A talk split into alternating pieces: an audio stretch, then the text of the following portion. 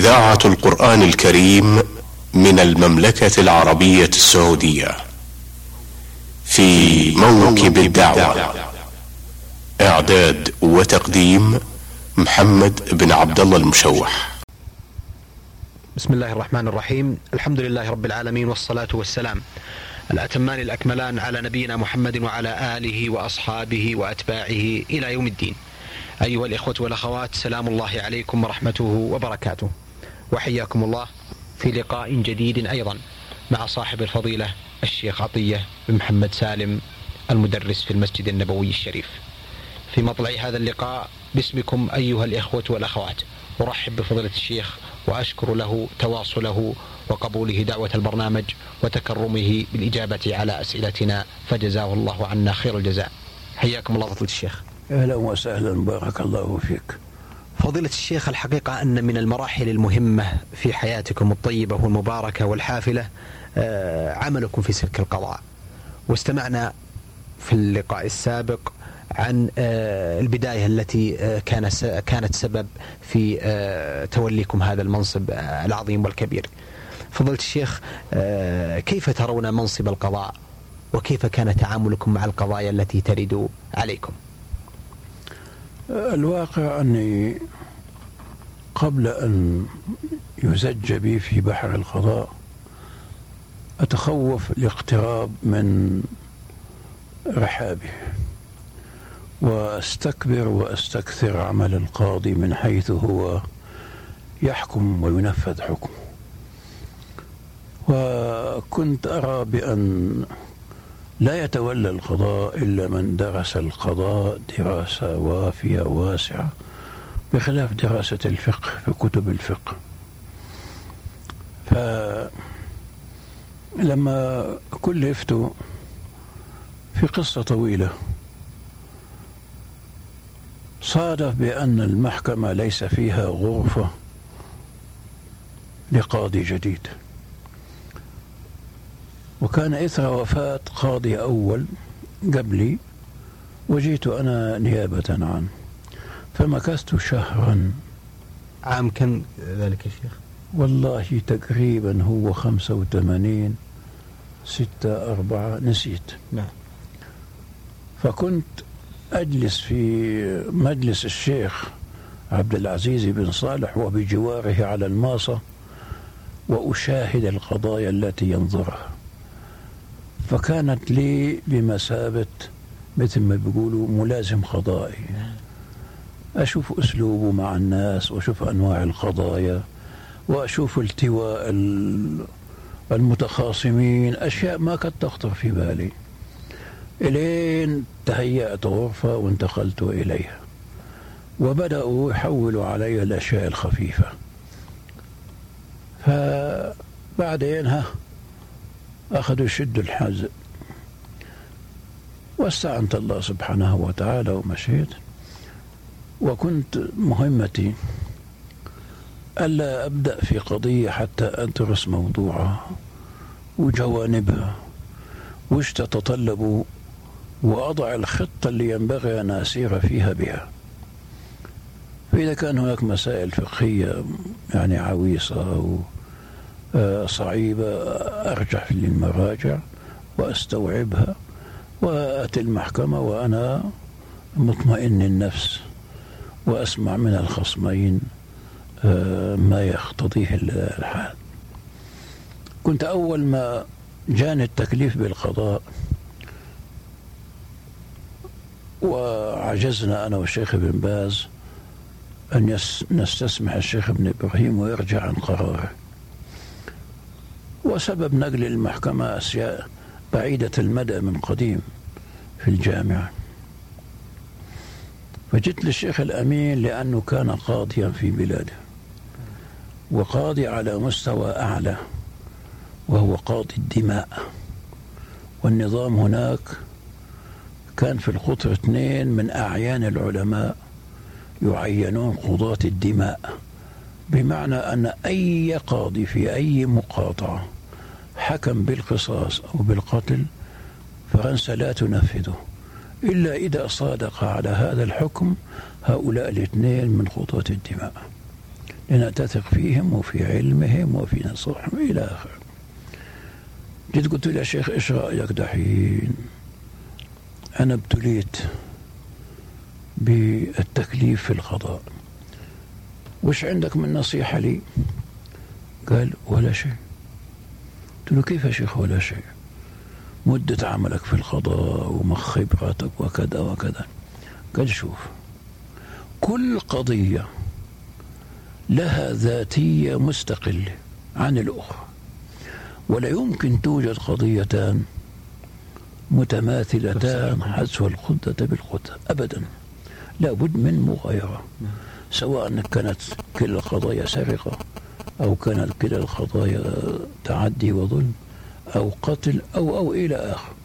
الظروف والملابسات والدوافع في القضية هذه غير الظروف والملابسات والدوافع في القضية الأخرى. فأنت استعن بالله وتمهل وتأمل ولا يربك الخصوم.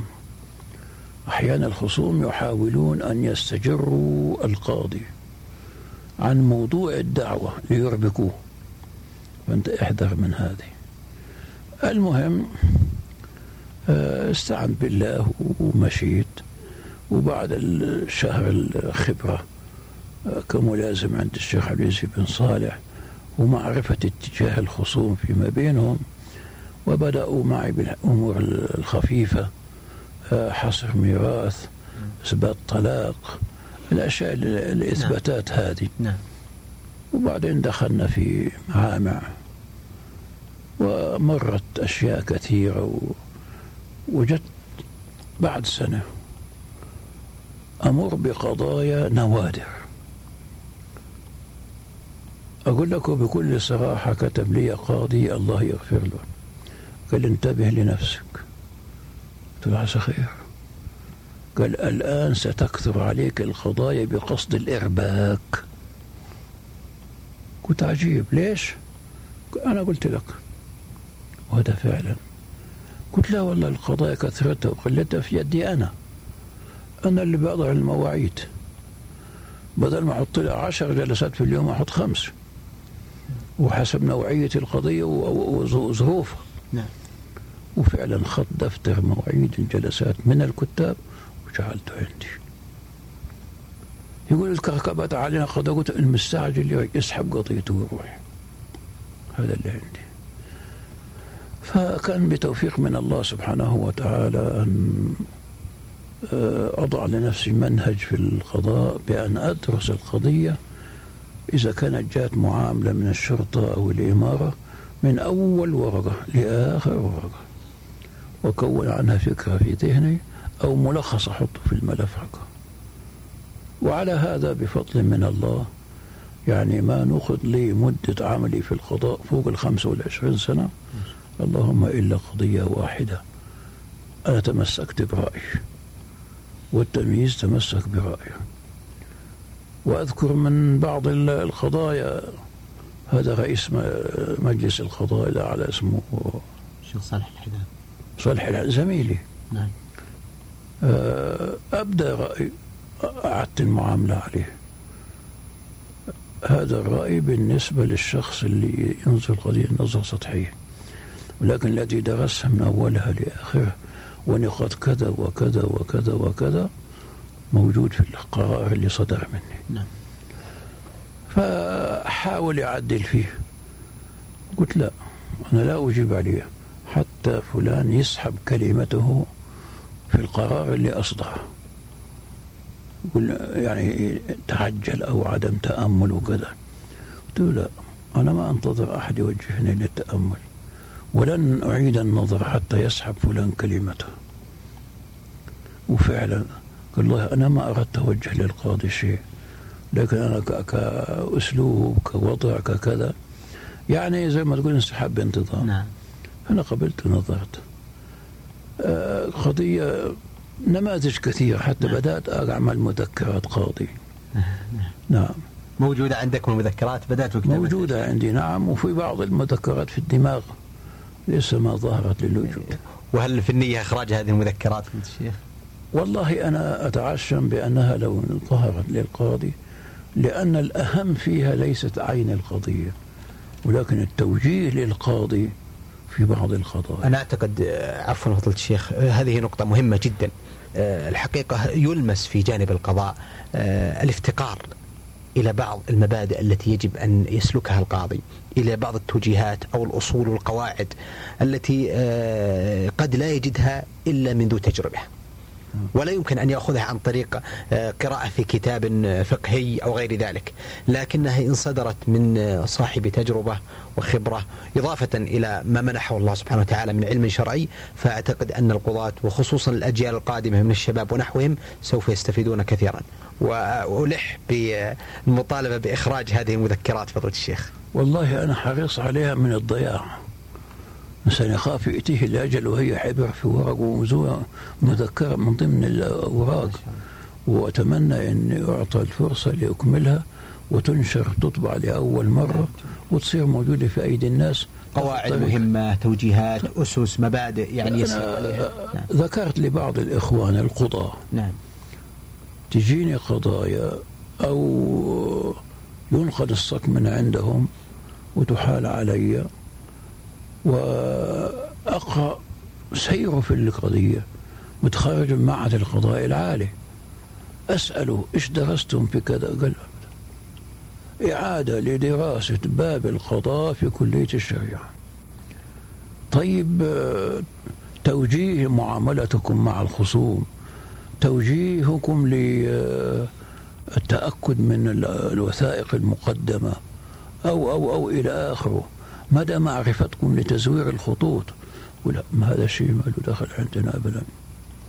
وهذا فعلا يعني يفتقده القاضي في الوقت الحاضر. هذه مسائل نسأل الله آه، السلام. فضل الشيخ الحقيقة هناك جانب آخر أعتقد أن من الضروري أيضا أن نطرحه على فضيلتكم وهو ما يتعلق بجوانب الفقه المقارن. لكم دروس معينة ومخصصة ومعرفة بعدد من المذاهب الفقهية التي درستم بعض كتبها. إضافة آه، إلى المذهب الحنبلي والمالكي وغير ذلك التي آه، لكم يعني إلمام واسع ونادر بها. أليس هناك نية فضيلة الشيخ أو ألا ترون من الضروري إيجاد موسوعة فقهية أو فقه معاصر يحمل الدليل من هذه المذاهب كلها؟ ليجمع الناس على كلمة حق سواء. مثل ما تفضلتم على الصورة التي تتمنونها. لا ولن يستطيع أن يقوم به شخص ولكن لابد على الأقل من أربعة أشخاص. كل ينفرد بمذهب من المذاهب لاستيعاب الخلافات فيه داخل المذهب. ثم الخلافات بينه وبين المذهب الآخر. والدبوسي عمل في هذا العمل نماذج فريدة من نوعها. وسبق أني كتبت كتاب فيها على على هذا الغرار وهو موقف الأمة من اختلاف الآئمة. وذكرت القواعد الأصولية أو القواعد الفقهية التي نشأ عنها الخلاف المذهبي وما يوجد من خلاف داخل المذهب بين علماء المذهب وجهة أنظارهم ووجهة نظر العلماء المتأخرين عن أئمة مذاهبهم مع علماء المذاهب الأخرى وما استجد من الأحداث. لا شك أن ما استجد من أحداث الناس في حياتهم أنه النوازل وغيره أعاد النظر فيما قعدوه سابقا لأن اللي قعدوه من الفقه سابقا على ضوء الموجود نعم. واستجد جديد مغاير للموجود نعم. فلا يمكن يطبق على السابق نعم. فلا بد له من حذاق ملمين لديهم أمرين ملكة فقهية لأن الفقه لا بد له من ملكة وليس مجرد نص وليس مجرد حفظ مسائل لا. ملكة فقهية عند ملك. الشخص بحيث أنه يستطيع أن يتحرك. أو, أو حس فقهي يستطيع أن هو نعم. زي ما تسميه نعم, نعم. ملكة أو حس نعم، فقهي نعم أو إحساس نعم فقهي نعم كله نعم. سواء. وسعة اطلاع سعة الاطلاع لأنها تعطيه إلمام بحصيلة من قبله وهذا يفيده كثيرا وتجرد أيضا. نعم. أقول وتجرد يعني من بحثا عن الدليل. بحث عن الدليل هذا منهج علمي يفرضه على كل عالم. نعم نعم أنا أقصد في في صميم نعم. سير نعم. القاضي. لكن فضل الشيخ آه، أعتقد أنكم درستم عددا من الكتب المذهبية. نعم. أبرز هذه الكتب التي درستموها. والله أنا ما أقدر أقول لك يعني أبرز الكتب لكن أقول لك مشاهير. الكتب في المذاهب الأربعة حينما كنت أحضر للتدريس في بداية المجتهد لابن رشد. فكنت أعتمد عند الشافعية في آه شو اسمه هذا حق النووي المجموع. وعند الحنابلة فتح القدير. فتح القدير ثمانية مجلدات المجموع حوالي آه قريب العشرين آه عند المالكية الخرشي على خليل. وعند الحنابلة المغني لابن قدامة. جميع مسائل ابن رشد في بداية المجتهد ونهاية المقتصد تجد تعليقي على الكتاب من هذه المراجع الأربعة فكنت أقف على هذه و وما أجد كنتم ترجعون إلى ماذا؟ نعم. الشافعية. هو حق المجموع للنووي. والحنفية فتح القدير. الحنفية فتح القدير. نعم. والحنابلة المغني. نعم. والمالكية شراح خليل. ختمتم بداية المجتهد الشيخ؟ لا. ولا يمكن ختمه. أنا كنت مشترك في وضع البرامج ولما أرادوا عند الكتب في الفقه اللي قال المقنع اللي قال الروض المربع اللي قال أبو شجاع اللي قال كذا كذا قل كل هذه لا تصلح بشيء لأن هذه متخصصة في مذهب معين واللي بيجوكم من برا ما هم على مذهب واحد فلا بد من كتاب يجمع المذاهب الأربعة. ولا يوجد مثل بداية المجتهد. يورد المسألة على مبادئ الأئمة الأربعة. أحيانا يرجح وأحيانا يترك. أحيانا يستوفي الأدلة وأحيانا يقصر. وأحيانا يأخذ الرأي المرجوح ويعتبره الراجح. لكن سهل للمدرس رسم المخطط للمسألة. أحسنت أثابكم الله فضيلة الشيخ. أه ننتقل إلى جانب أه مهم جدا من حياتكم وهو الجانب العلمي الذي أفرزتم منه عددا من المؤلفات والكنز الفكري والعلمي أه الثمين. أبرز مؤلفات الشيخ عطية محمد سالم بدأ من أول كتاب ألفتموه. أول كتاب كانت رسالة بعنوان التراويح أكثر من ألف عام في مسجد النبي عليه السلام. وهذه كان لها سبب. كان يوجد من يقول لا يجوز إلا ثمان ركعات والباقي بدعة. وحصل معهم كلام ونقاش وكذا. قالوا أنت لو جيت وشفت أعمالنا بعدين تحكم. قلت مرحب يعوض الله علي في بقية هذه الليلة. صليت ثمان ركعات في المسجد النبوي وذهبت إلى المسجد اللي يصلون فيه وجدتهم في ركعة الوتر. لما سلموا جلست أخذوا على عادتهم. هذا يسأل سؤال منا هذا يسأل سؤال منا وأكثرها تحصيل حاصل. أستاذهم قال لها يا فلان كأنه ما ناسبك. قلت والله إنك أدركت ما في ما ناسبني قال طب إيش رأيك؟ قلت له على النصح الصحيح ولا المجاملة؟ قال لا على النصح قلت والله اسمح لي إنك أنت في شخصك لا بالنصوص عملت ولا بعمل السلف أخذت قال إيش الكلام هذا؟ إنك أنت من حيث المكان الرسول صلى الله عليه وسلم يقول خير صلاة المرء في بيته. أنتم ما رجعتم من بيوتكم تصلوا في أنتم جيتوا للمسجد. والمسجد يسمى عند أهل الحي مسجد القزوزة. الماء الغازية زي سيفن أب هذا. ثم إيش هي الأحاديث اللي أنتم تقعدوا عليها؟ اللي سمعته كله تحصيل حاصل وشيء ما هناك شيء جديد. ثم إني أقول لك يا فضيلة الشيخ أنت إنسان متعاقد. مهما كان الأمر وجودك بالعقد في المدينة محدد.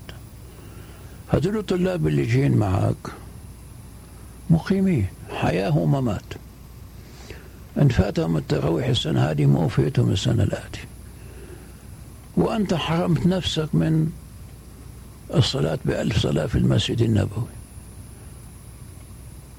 والحديث خير المرء في بيته. لا أنت صليت في بيتك.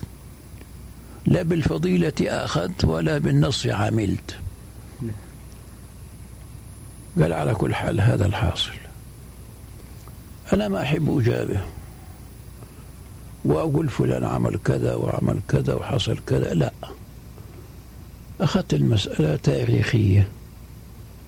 التراويح أكثر من ألف عام في مسجد النبي عليه السلام وقد أسعد أوضاع التراويح إلى أن حصلت للعصر الحاضر. طبعا هو وطلابه حيقرؤون هذا ما يجدون الثمان ركعات اللي هم اقتصروا نعم. عليه. يبقى هذا توجيه. حسنت بعد هذا تيجي مناسبات. نعم. تيجي مناسبات الأخوة الإسلامية. نعم. أكتب على المؤ... منهج الإسلام في المؤاخاة. كيف؟ ليس الغرض أن نصبح إخوان. لكن كيف فعل الإسلام حتى أوجد من المفترقين إخوة هذا بلال حبشي وهذا صهيب رومي وهذا فلان صفته وهذا إيش العوامل اللي أوجدها الإسلام حتى أوجدت هذه العملية نعم. آه المؤاخاة والأخوة في بدء الهجرة وكذا وكذا. أصل الخطابه واصولها كان حصل بعض النزاعات هنا يعني تيجي لها مناسبة نعم تثيرها في نفسي. كلها طبعت في رسائل آه، صغيرة. سجلها رسائل عادية. نعم معروف. ومشت. في أشياء قد يستدعيها الجانب العلمي. نعم. زي هذا. موقف الأمة من اختلاف الآئمة. جميل. لأن الطلاب دائما مختلفين في الجامعة ومسألة ذي يعني من المسائل النازلة دائما. مسائل النادرة وأيضا السؤال وجوابه في كتاب الله. يسألونك عن قل هي كذا. يسألونك عن فقل هي كذا. إلى آخره. و بعض الكتب الأخرى يمكن أولي أربعة خمسة. الدماء آه هذا آخر شيء. من وصايا الرسول صلى الله عليه وسلم آه والله يا أخي نسيت تحين آيات الهداية وال والاستقامة في كتاب كتب الله كبيرة. في جزئين. الكتب الكبيرة هو هذه الكتب الكبيرة موقف الأمة. آه آيات الهداية والاستقامة. آه السؤال وجوابه في كتاب الله. الكتب أخيرا موضوع الدماء. نعم.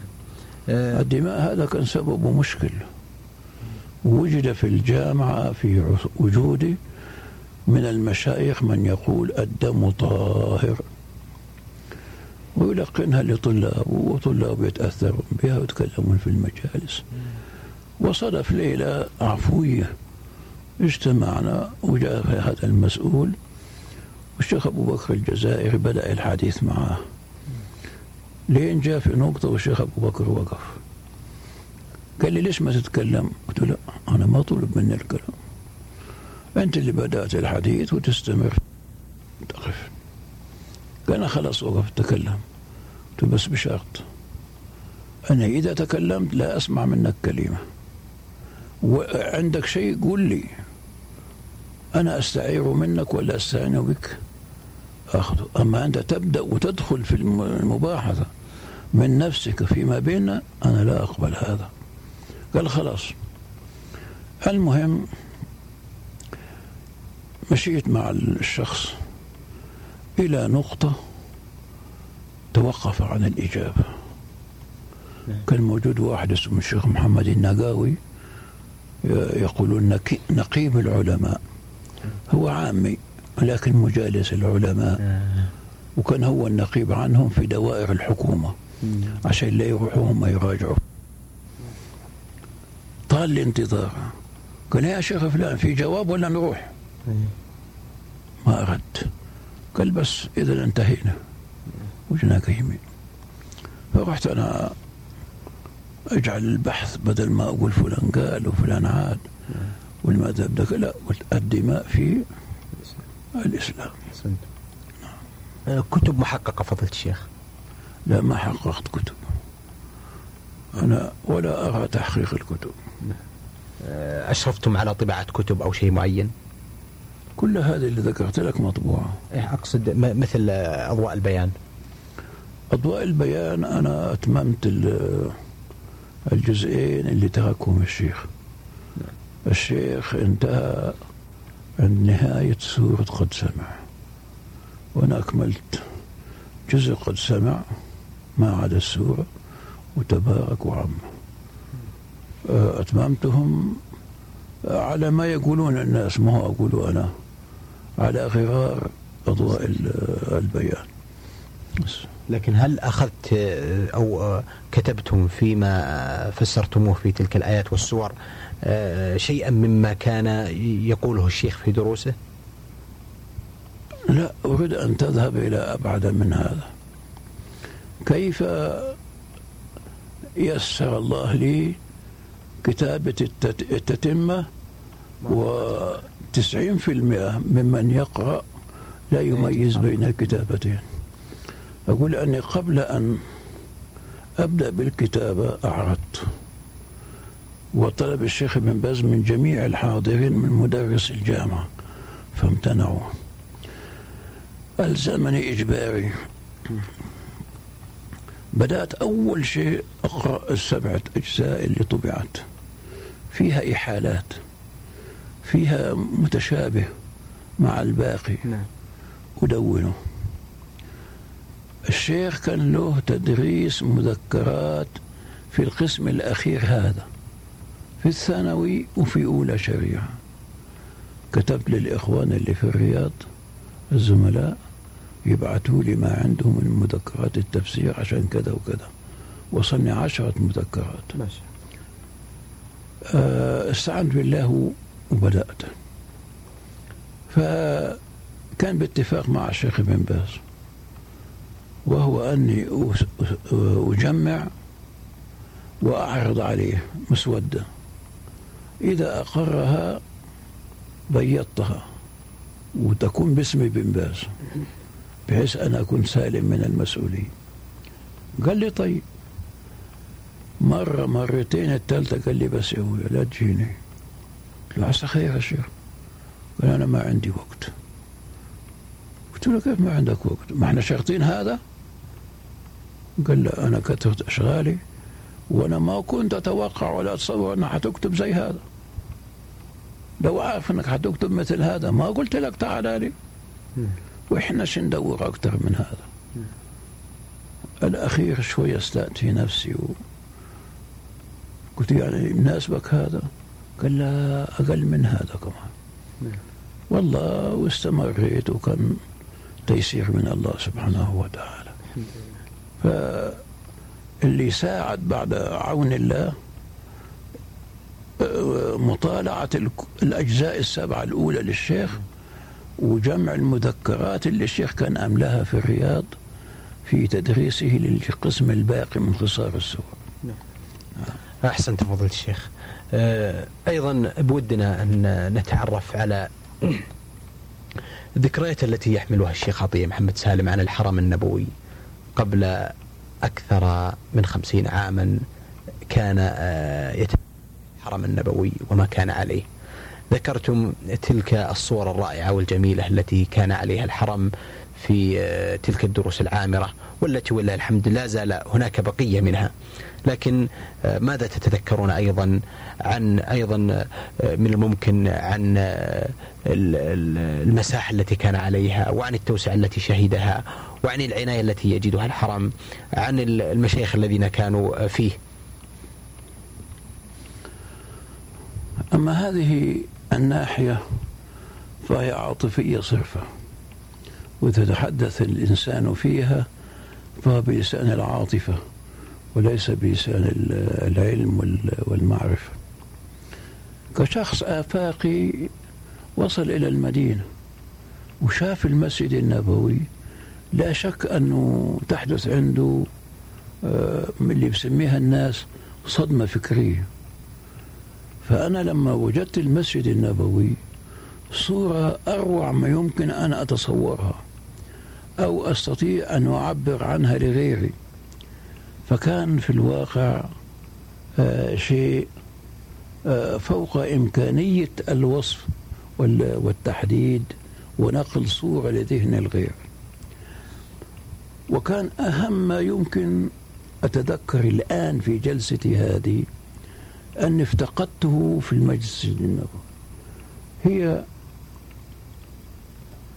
آه، بلاش أعد الجوانب لكن أسرد اللي يحضرنا منها طلبة العلم كانوا موزعين على المدرسين في المسجد النبوي ومنهم من يتفاوت في التحصيل.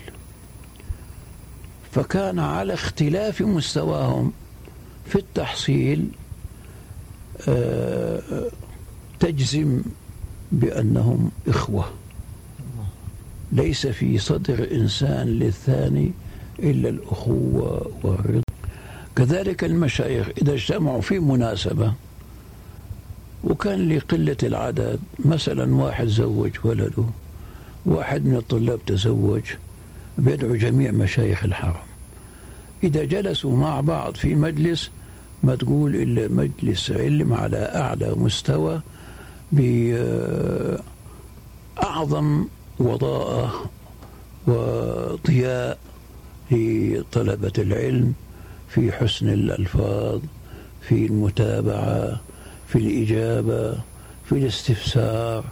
يعني تحس كأنك في فعل روضة من رياض الجنة. وكان الطلاب فيما بينهم وبين مشايخهم أكثر ما بينهم وبين آبائهم. فكان عنصر الأخوة وعنصر المحبة وعنصر الإيثار في بوتقة طلبة العلم من مدرسين ومن طلاب آه وافية الغرض وتشرح الصدر هذا أول مبدأ. نعم. آه الشيء الثاني حسن تعاونهم فيما بينهم. يعني لو واحد آه، جاته ضيقة ولا إحراج ولا كذا وشعر بها بعض الإخوان سعى بين الآخرين حتى فرج الله حالة هذا ليش؟ حالة هذا الشخص. آه ثم كثرة الدروس اللي تدرس والمواد العلمية اللي يجلس إليها الطلاب. واختلاف السن والطبقات. فكان يجلس أبو عشر 12 سنة مع أبو خمسين وستين سنة. وكلهم طلبة علم. طلبة علم نعم. أحسنتم. آه، فضلة الشيخ آه، من الأشياء التي آه، يصح أن نثيرها معكم. أن دروس الشيخ عطية محمد سالم من الدروس التي لها العديد من المتابعين عبر إذاعة القرآن الكريم والتي تشرف آه، بنشر هذه الحلقات المسجلة آه، من دروسكم. آه، هذه الإذاعة أعتقد أن للشيخ عطية محمد سالم استماع ولو إلى شيء من برامجها. هل لكم من كلمة في هذا المقام؟ والله إذاعة القرآن الكريم وإذاعة نداء الإسلام أحيانا يلتبسوا علي. لكن في مجموع الإذاعتين آه، أجد آه، ارتفاع المستوى العلمي وأجد آه، حسن اختيار النوعية. يثلج صدر الإنسان أنه ما يسمع فيها من الأشياء الأخرى التي تذاع في الإذاعات الأخرى. نعم. باسم الترفيه للمستمع. نعم. ولكن هذه أخذ خطها ما قد حادت عنه منذ أن وجدت. وأذكر أن نداء الإسلام ورابطة العالم الإسلامي والجامعة الإسلامية وجدت في سنة واحدة وعاصرتها نعم. احتفال تكوين رابطة العالم الإسلامي نعم. في الزاهر في بستان محمد سرور. وبرئاسة الشيخ إبراهيم بن محمد والشيخ محمد كان في مكة في ذاك الوقت وكان في آخر موسم الحج. وكذلك إعلان عن نداء الإسلام. وكان أول ما نشأ البرنامج هذا كان لي درس يوم الاثنين في هذا البرنامج نداء الإسلام. ف اللي يشهد به الجميع ما هو فرد لأن الشهادة المستفيضة نعم. ما يشهد بها المجموع.